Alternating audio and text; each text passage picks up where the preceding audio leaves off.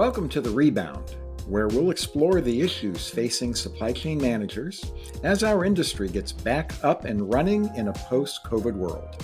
This podcast is hosted by Abe Eshkenazi, CEO of the Association for Supply Chain Management, and Bob Trebilcock, Editorial Director of Supply Chain Management Review. Remember that Abe and Bob welcome your comments. Now to today's episode. Welcome to today's episode of The Rebound What's Ahead for Small Package Delivery. I'm Bob Trebilcock.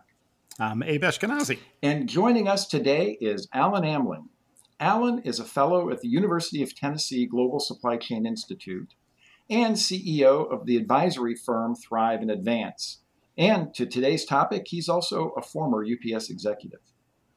The increase in e commerce orders over the last six months shows no sign of letting up ever.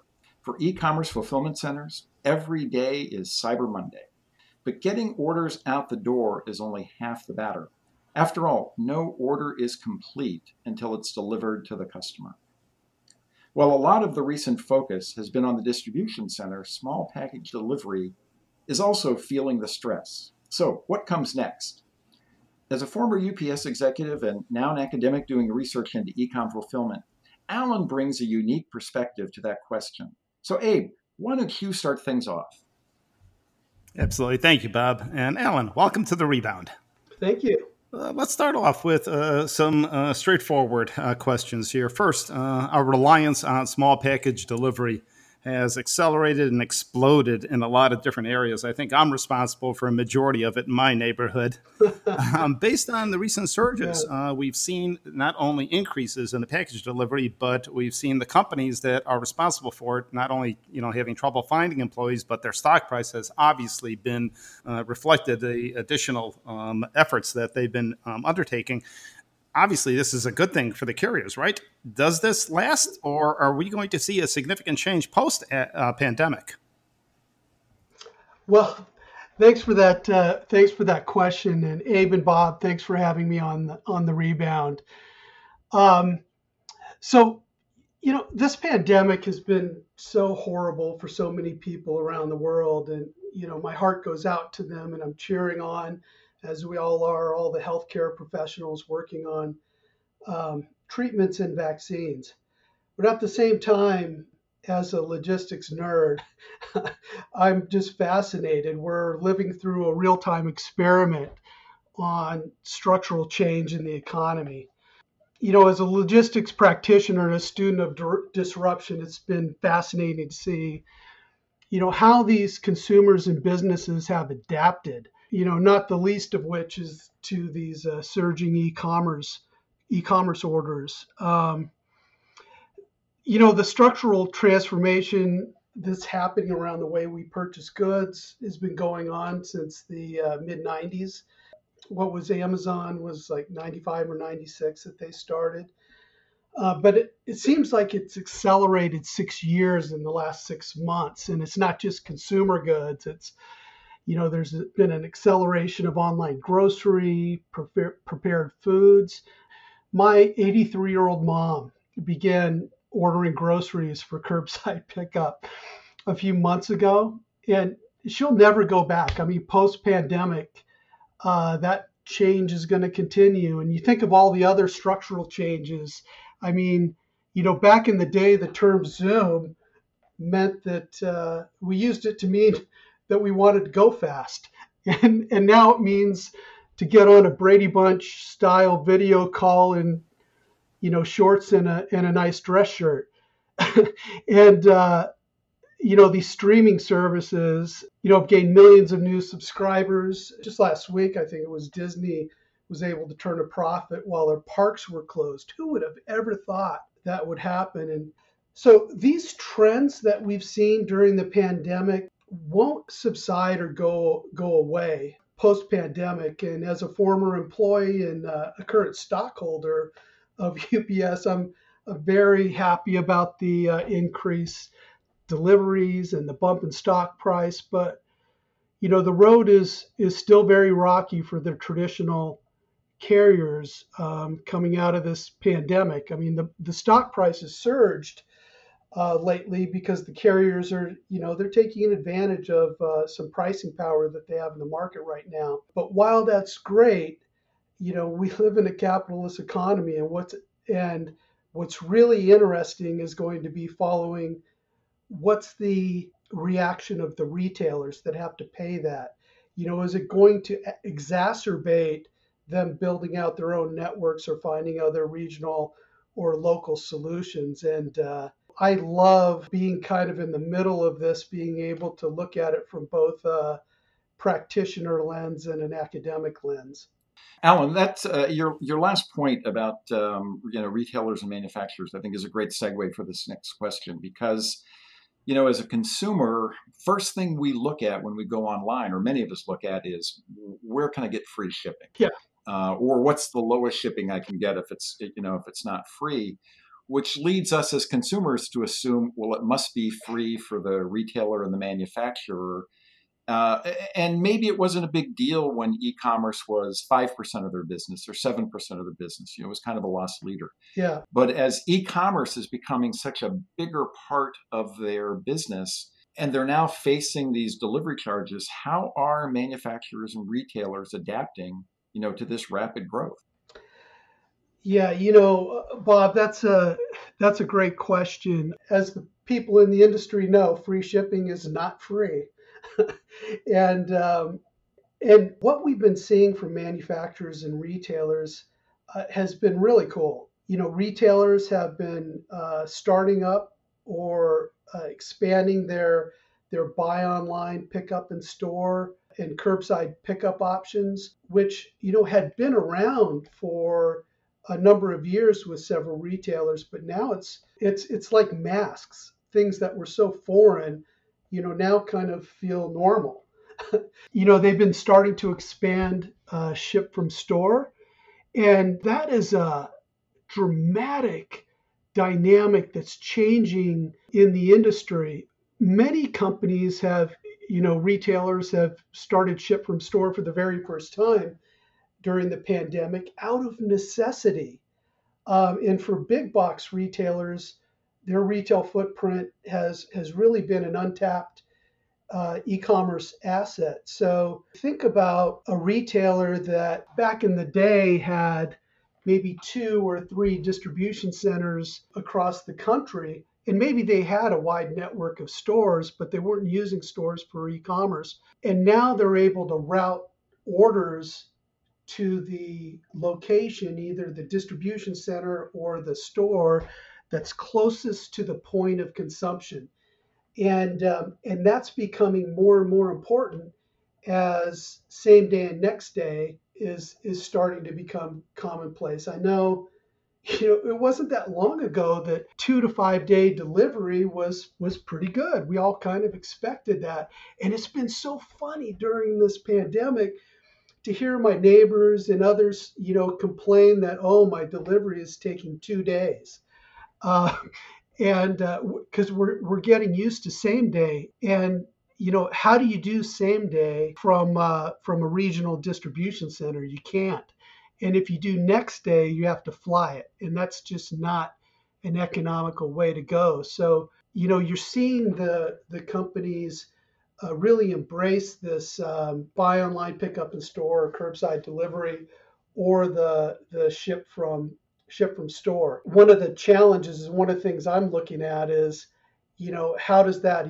as that takes off, how does that evolve? Because it's just not as efficient picking items for e-commerce uh, from stores because stores were built for e-commerce fulfillment. They were built for us as consumers to go in and, and buy. So, so it'll be interesting to see how that evolves, and it'll be interesting to see 3PLs whether if uh, 3PLs start to uh, tap into that uh, opportunity to work with retailers and ship from store. In terms of, of manufacturers, you know, you're seeing more uh, direct to consumer, and that's coming in at a different a few different ways so retailers that have had to offer a wider selections of goods are you know offering a lot of goods that are only available online and they're drop shipping you know direct from the manufacturer to the consumer and then you have companies like P&G. I'm just like I'm really fascinated looking at these CPG companies like uh, P&G and how they're um, expanding their direct-to-consumer sales. You had Unilever purchase Dollar Shave Club uh, last year. Clorox is making inroads uh, to that market. They just bought a company called uh, Nutranext, uh, which is a, a wellness company. And you know, once these once these big brands start getting expertise in in going direct to consumer, it'll be interesting to see if it goes to their core items as well. I mean, today who wouldn't buy a subscription Clorox offering if they could get you know privileged access to Clorox wipes. And then you have all of the brands like Warby Parker and Casper mattresses and we're just getting uh, more comfortable as consumers buying these types of uh, items um, online. And uh, I heard today on CNBC about people spending a million plus on paintings and classic autos uh, through virtual auctions. You know, who who would have thought that that, that would happen? So so it's been fascinating to to see and and how these manufacturers and retailers are adapting to the digital economy. Now, Alan, you're bringing up some really excellent points, not only on the, the various products that consumers are now comfortable ordering online and having delivered online. You talked about autos. Uh, very few individuals go to an auto showroom anymore. They pick the car up and they have it delivered. Right. Uh, the the ship store, uh, you know, the direct to consumer seems to, as you identified through your grandmother, is a great example. Much more comfortable, much more, eh, at least. Um, confidence that I'm going to get what I want in the manner that I want it at a price that I want it. So, how has ship from store and this hyper local fulfillment? How does this impact the carriers? You know, the small package carriers, when you're starting to see, in some respects, fragmentation of a logistics industry, and you know, trying to get consolidation again from 3PLs. Uh, what does this look like? Yeah, so um, so there's a short term and a long term story here. The short term been a good thing for for carriers, but it's it's been what I call the chocolate ice cream problem. So you know, I love chocolate ice cream, and even though it's not good for my waistline, one or two a day, I love it. It's great. But you know, by the time I've had my fifth chocolate ice cream cone, I'm feeling a little sick, and that's uh, that's what's what's happened to the carriers a little bit too much of a of a good thing, and we saw companies like FedEx, um, you know, began to limit the number of items being shipped from cold stores. But uh, short term, you know, that's been that's been good. Longer term, it will be a challenge. And the reason the reason having these uh, you know hyper local fulfillment centers, which you know by that when we when we talk about that or whether it's shipped from store, it is you know, fulfillment centers that are actually in the population centers. So they're they're all local deliveries. It allows you to easily do same day and next day uh, delivery. And instead of you know a company that needs a a, a national network, um, you can use local providers, and that is you know that's going to be a challenge to the small package carriers because you know local contractors and gig workers are are much less costly. And you know and it gets to this idea of same day delivery. If that takes off you're going to see more of a push towards uh, ship from store and these hyper local fulfillment centers because if it's a competitive imperative that's really the only way you can economically do it. Because um, you can't again, you can't do it from a regional distribution center uh, for same day. And for next day, it's just very costly. The flip side of that is you're going to be paying more in inventory, right? Because you're going to be duplicating inventory in more locations. So it's going to be evolving and it's going to be very context specific to the individual retailer. But um, if we do see same day take off, and my suspicion is that it is going to become more of a standard because you've already got Amazon pushing it. Uh, Walmart Plus, which is going to be rolling out, is going to have same day delivery of uh, consumer goods and groceries as a standard part of that offering. Um, and right there, between those two retailers, you've got what you know, 50% of e-commerce um, in the United States. So that is going to be the bar that people are going to have to meet. And, uh, you know, the small package carriers weren't built for that. The issue that they have is kind of a being a victim of their own success. You know, they have these highly efficient route based networks.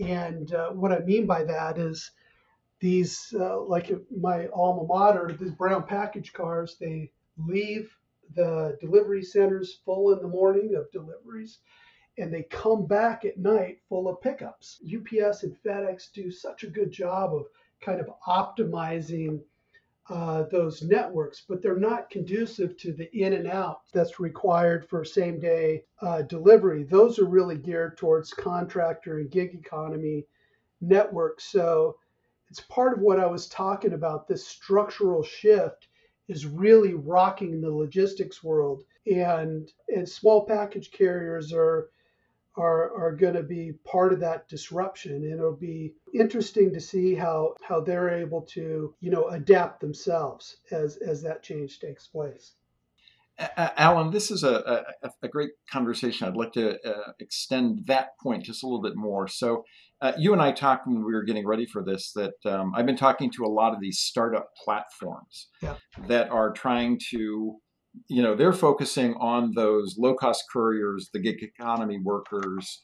Uh, who want to go out and work four hours a day and make deliveries? So they're going to create an Uber-like platform, right. you know, to go to the stores and that and it doesn't seem as if you know the UPSs and the FedExes and the DHLs of the world are set up to do that. Go to the store, pick up a bunch of stuff, and and you know deliver it in a neighborhood, and then go pick up some more. So, how are they going to compete? Do you think they're going to specialize in what they've always done, which is you know doing great, getting it across the country, doing let's say you know next day, and and the same day goes to the gig workers, the local couriers, uh, the, the platforms who are creating this, or do you think they're going to have to come up with some kind of a service to compete with that to do same day?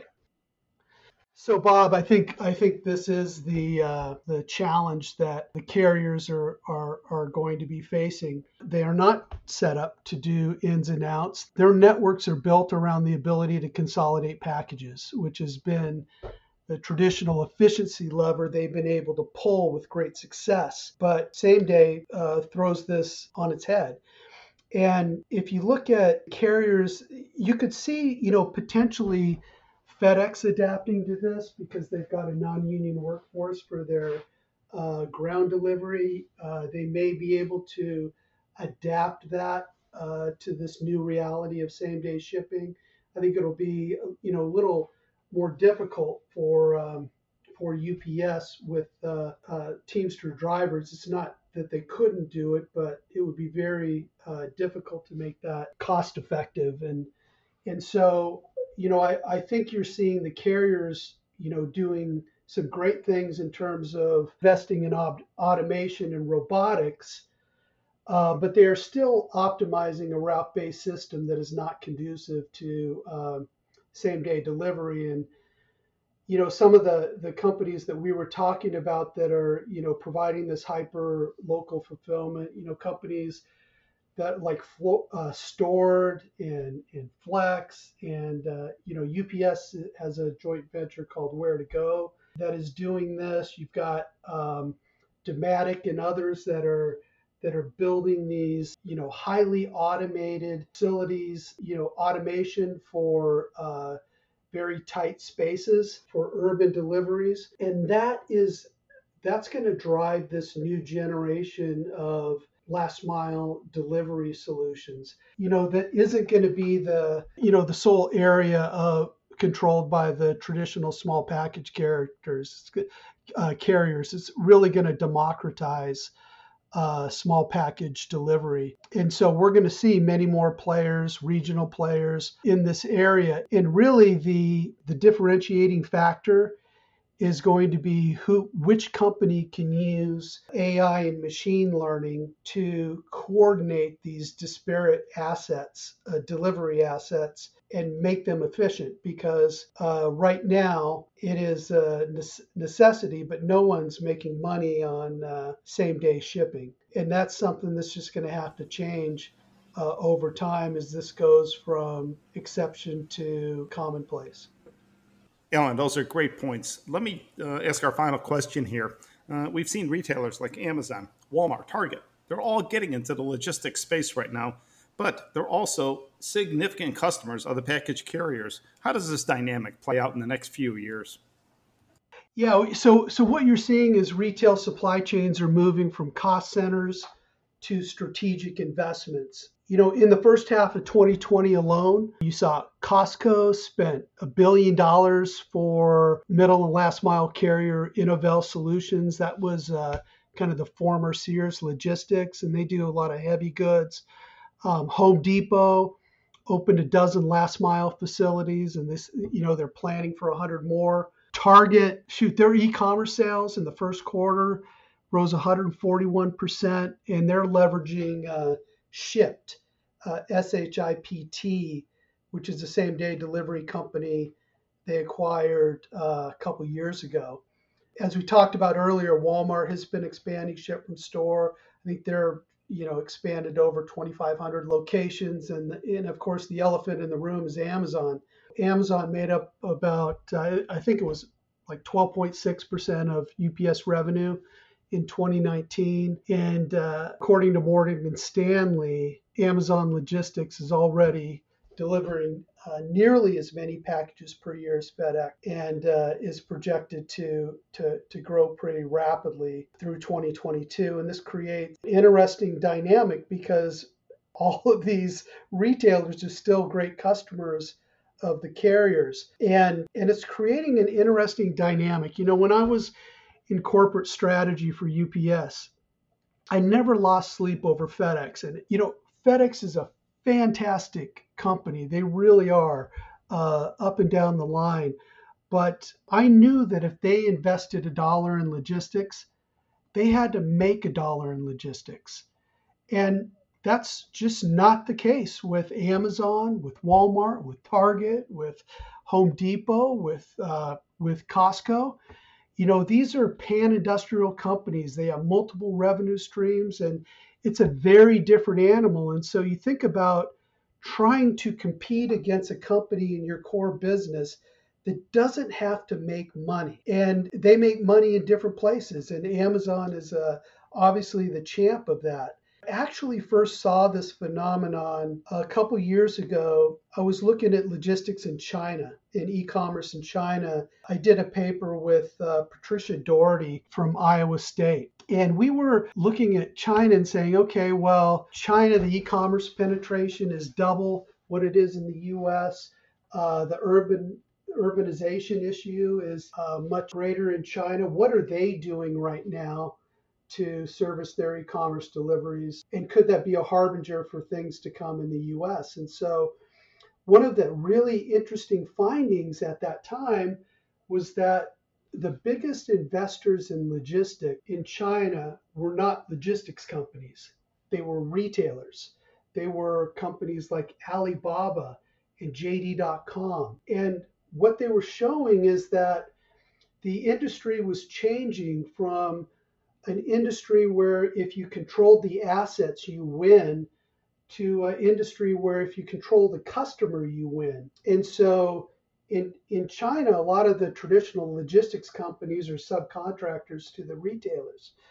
Fast forward a couple years to what we're seeing in the US with all of this investment in logistics from retailers, you're seeing a, a, a very different uh, kind of logistic structure. You know, we're in early days, but you're starting to see uh, a, a, very new logistic structure form, and it will be uh, fascinating. And I, you know, I love you know where I'm at at University of Tennessee because we we dig into these problems and challenges every day. How is the traditional logistics industry uh, going to respond to this? Because times are changing. I, I, think you brought up some really excellent points for us to consider, and uh, we could continue this conversation for a couple of more hours, but that is all the time that we have today. Alan, thank you so much for joining us today. And for our listeners, we hope you'll be back for our next episode. We look forward to seeing you then. I'm Abe Eshkenazi. And I'm Bob Trebilcock. Stay safe and healthy, everyone. Thank you.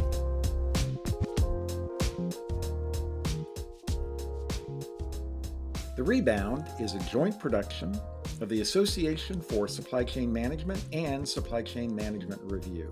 For more information, be sure to visit ascm.org and scmr.com. We hope you'll join us again.